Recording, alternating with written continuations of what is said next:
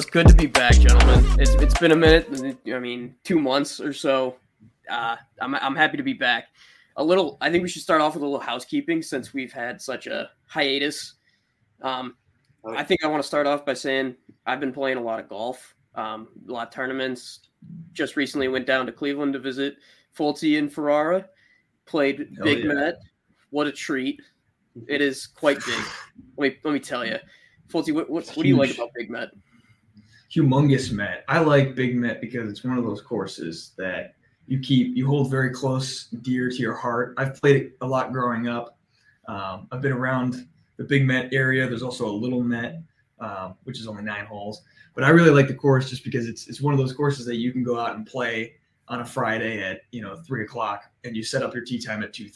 You know what I mean? So it's one of those great places. They're always willing to have golfers out there. It's always a fun track. It's easy to go low. It's really fun for people who suck at golf, and it's great for people who are great at golf. So it's really a win-win. And it was awesome having you out there, Mac. That was awesome. Oh yeah, I'm glad to. Yeah, I hear you guys talk about it all the time. I'm so glad I'm starting to get a taste of the Cleveland Metro Park golf scene, and it's a treat. Let me tell you. I'm just gonna taste. I'm excited to give you the whole meal at a future date. Yeah, we got to play Sleepy, man. We got to play Sleepy Hollow. We really do. But huge golf news is we went up to Northern Michigan. We played 9 courses, kind of. Few rain delays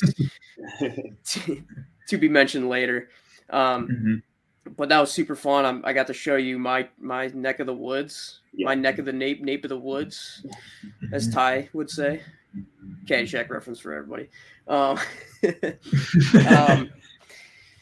But yeah, on top of that, we've also had a little internal systems change. We're going to start going with seasons now with our podcast, and it should be better organized, and the flow should be better. At least that's our thought.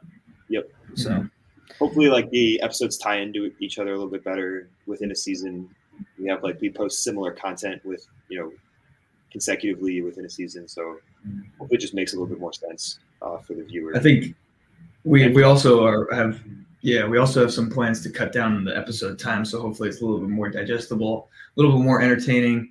We can pack some more info into a shorter amount of time. Should be a little bit easier to, listen to. And you can kind of you can binge them if you want to. You should. Binge them all, baby. Listen to them all. Well, this isn't like Netflix. We're not releasing a whole season at once. Benjamin's telling everyone to binge them, so that makes. But you should. Binge your old ones. Mark, let's get us started. I think you had a great question that you posed. Yeah, this is I think we should awesome get this back. We just got back from that Northern Michigan trip, which was awesome. What an awesome place to play golf. And when you play a bunch of new courses that you've never played, you kind of – it's only natural to be like, all right, well, where does that one rank? Especially when you play a really good track.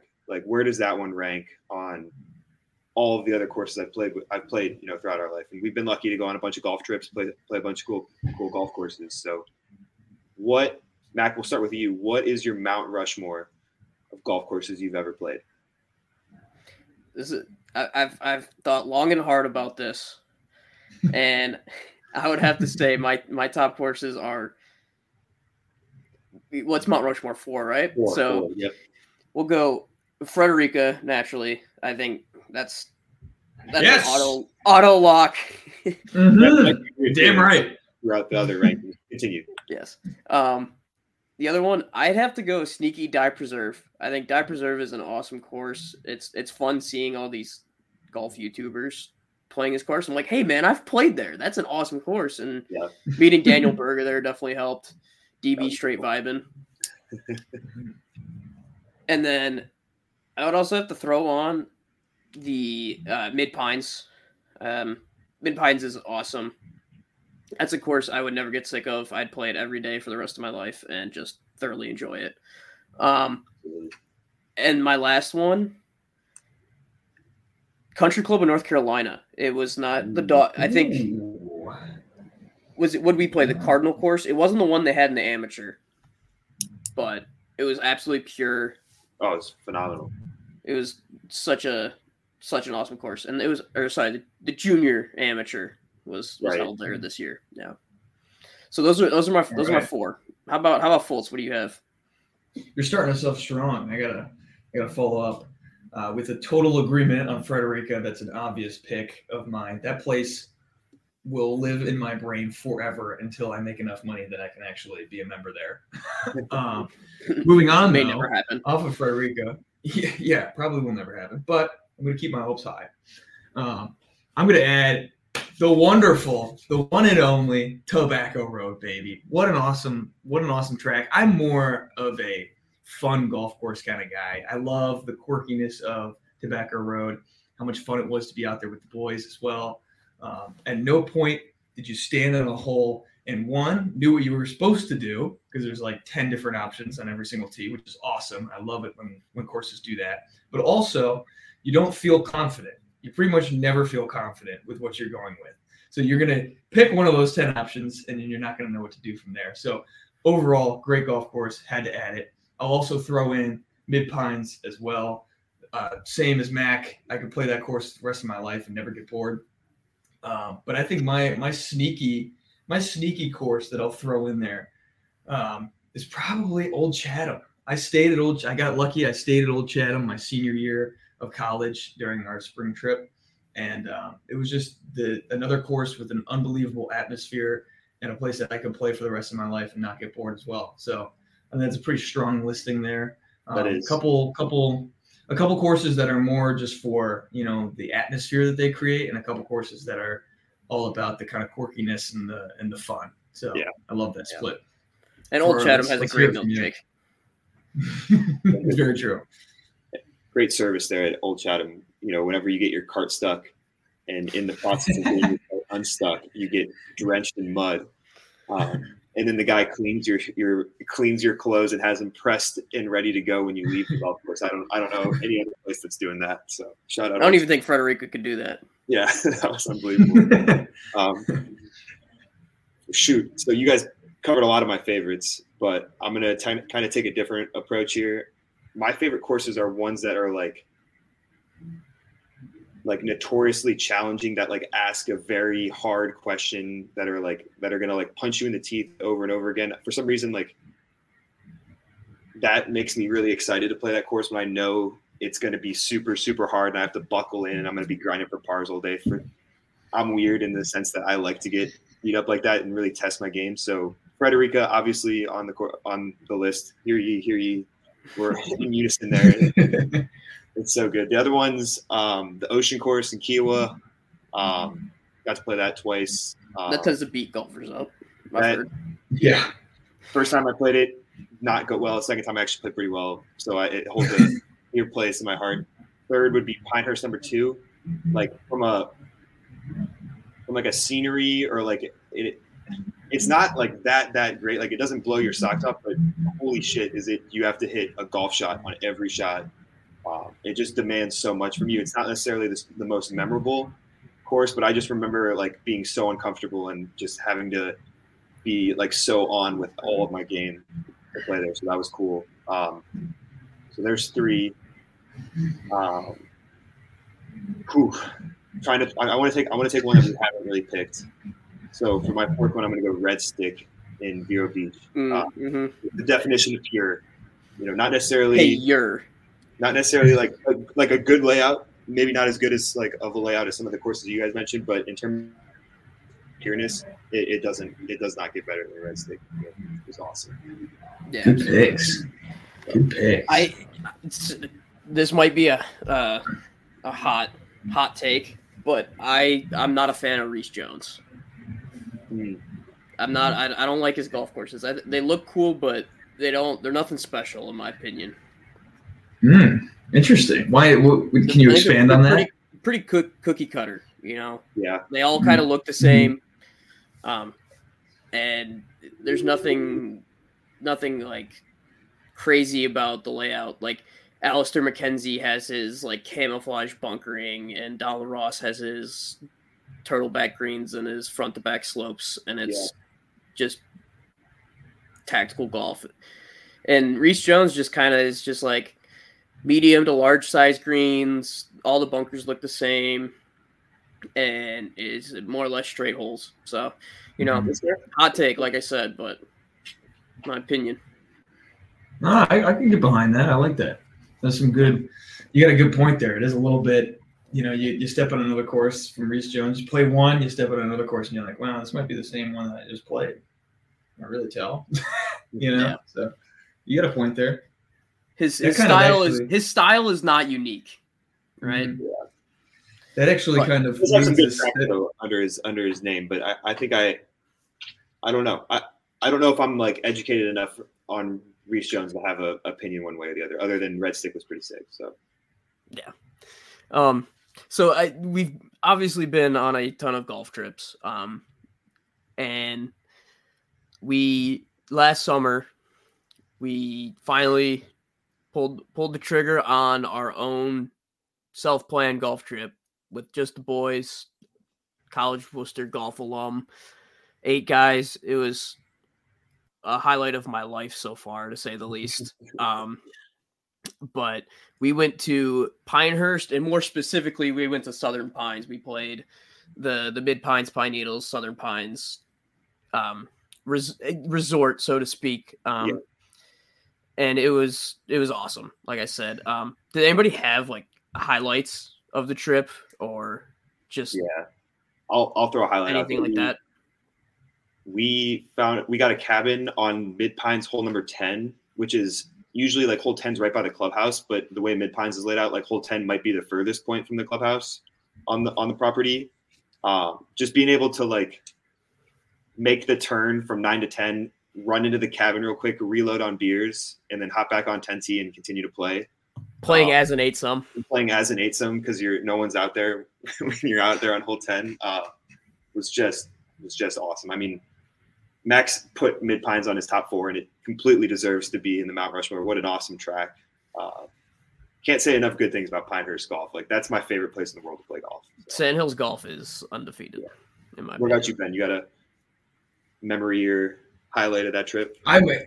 Yeah, definitely. I mean, going hand in hand with why Tobacco Road is on my Mount Rushmore. We just played some unbelievable golf there, and the competition that we had was unmatched. We have not, I mean, as a team, we just have not had that good of a stretch of golf in a really long time, or possibly ever.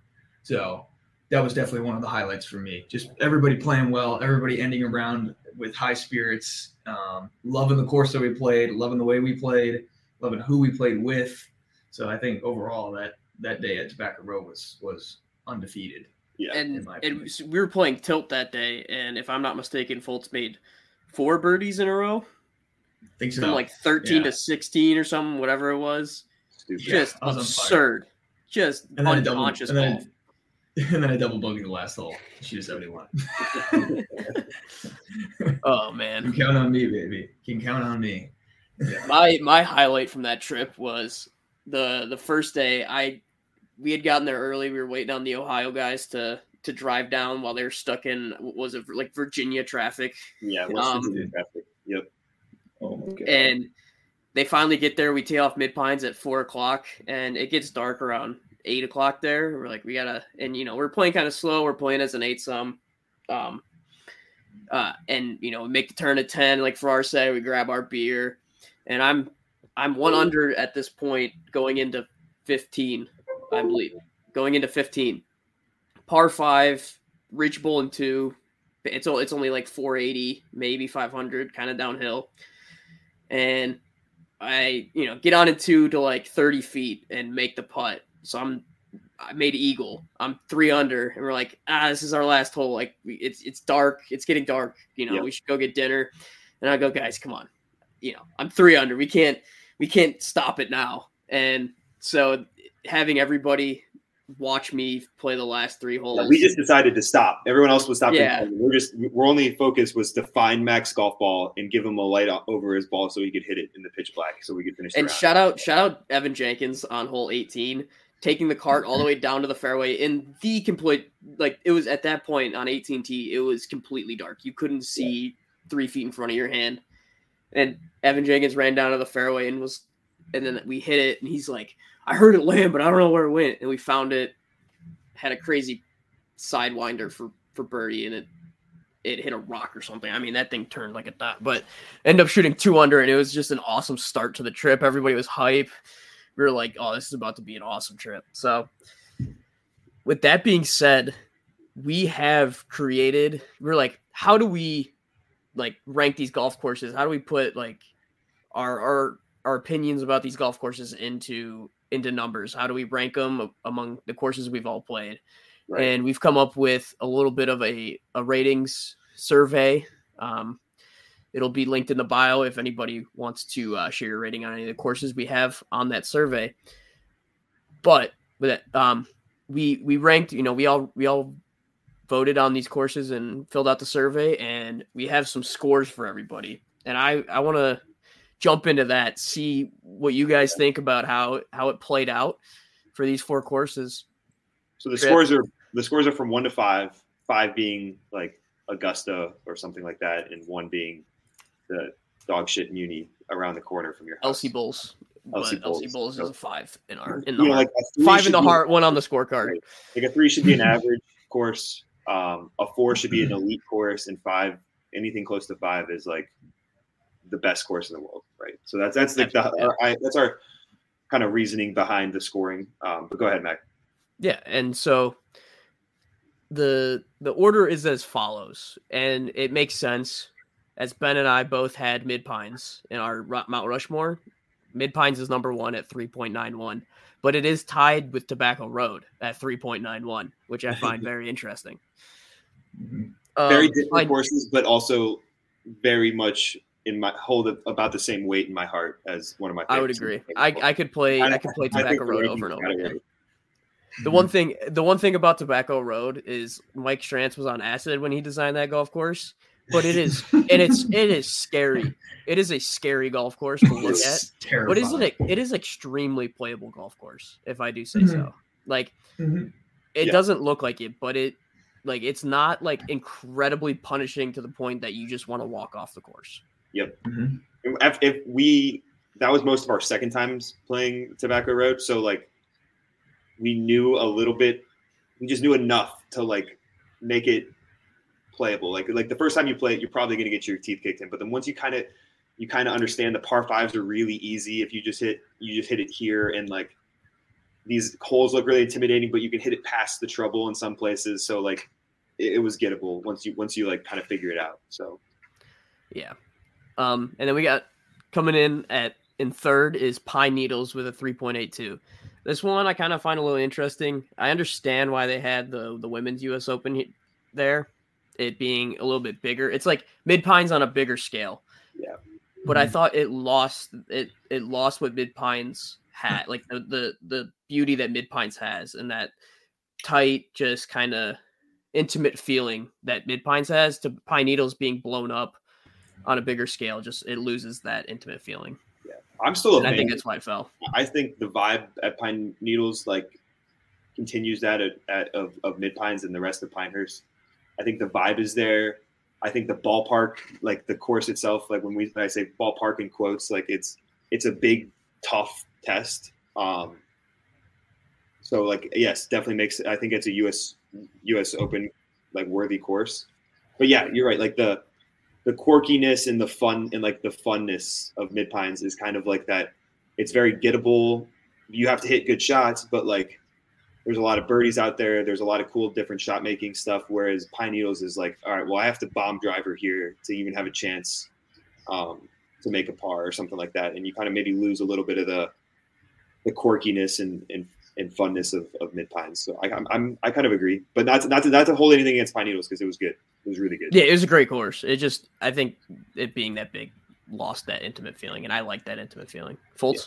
Yeah. Well, yeah, and if we dive into, you know, the way that we structured this survey here allows us to kind of break these down into different sections versus like conditions, layout, difficulty, amenities, scene, and you know, kind of, you know, aura of the course. Yes. Yeah, vibe, overall vibe. And I just think it's interesting that Pine Needles scored the lowest, you know, across their own rating at 3.4. So it seems like the amenities was kind of – sorry? You said it scored the lowest out of all those courses in which category? and the amenities, not across all the courses, but just for itself, its amenities was its big hindrance, which would make sense because, you know, we also didn't have a ton of access to the amenities. So just keeping in mind that we had the best conditions while we were playing there. Its layout was one of the top, and it's actually the lowest in layout.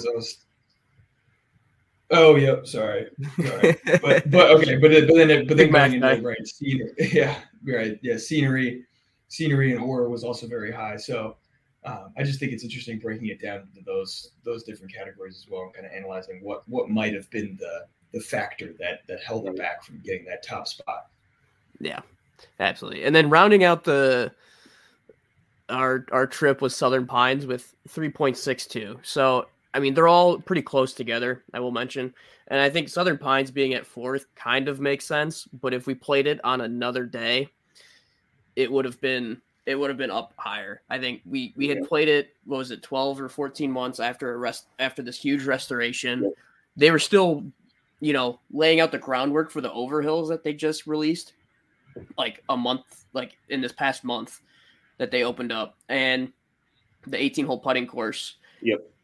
And it was an amazing golf course. I think it was the best of all three of the other courses combined, in my opinion. It was intimate, like Mid Pines. It was kind of quirky and just sand dunes sand everywhere, just kind of just grass laid on top of dunes, like Tobacco Road. And it had just great views like Pine Needles. I mean, it was awesome. Yeah, that's the best property of the three courses. Like the property that course sits on is unbelievable. It's so cool. It's definitely got the best piece of property. And when we played, the greens were we just played Pine Needles and Mid Pines, which were maybe some of the best greens we've ever putted on. Like running 12, 13s, just pure, not a single bump. Then we go to Southern Pines, and those greens are back to average, 9.5. They weren't super fast. So. But again, they had just redid all of the greens. They just went through this restoration. I think we give it 1 or 2 more years, and we go back there, and that could be the best course of the three for sure. Absolutely. So I know we've mentioned that this episode is about golf trips, and we're talking about all our trips. But this Pinehurst trip, do you guys have any observations? Fultz, we'll start with you. Do you have any observations about, what did we do right on this trip? What could we have planned better? Or done better, anything like that? Definitely. I think I always focus on the competition that we try to create whenever we're out there playing on these trips. And I've always thought that the better the competition you have, the more fun you're going to have on the trip as a whole. It's tough to go out here and just, if you're going to plan a big golf trip like this, you absolutely need some sort of game that everybody's playing and getting involved in. And I think we did a really, really good job for this Pinehurst trip, creating a really cool atmosphere with regards to our competition. And, we're all competitive golfers. So maybe for, somebody who's just going out and trying to have a blast, you choose some sort of different game. You don't do tilt scoring like we did or whatever. But I think we did a really good job teeing up some really fun competition. And we made it so that we were both, everybody was on teams. You're paired up with one player. You play with them throughout all the golf courses. And you kind of ride or die with your partner throughout the entire thing, which makes it really fun. You get really close to your partner. I actually do think for our Northern Michigan trip that we've mentioned a couple of times that we'll talk about in our next episode, we improved upon this competition. But the key was we needed to get some sort of footing, some sort of basis that we could build upon. And I think we did a really, really good job with that competition. It made it fun. It made it interesting. It made it, made you play golf for a reason. And I think that is the most important part when you're going on golf trips like this. No, that's 10 out of 10. Couldn't agree more. To kind of just give the people a little bit more of an idea of what we did, maybe they can take an idea from us or not. We have a trophy that we found. It was like a 1976, BMW Open, some tournament that doesn't exist. The Kaiser International. The Kaiser International. Somehow we found this old PGA Tour trophy that we played for on this trip. So we played a Stableford game called Tilt, that determined the partners. So if you finished first in the Stableford, round, then you were paired with the person that finished eighth, so on and so forth. And then we played 2-man best ball, bracket style elimination, between the partners, like, which was super fun, right? And I think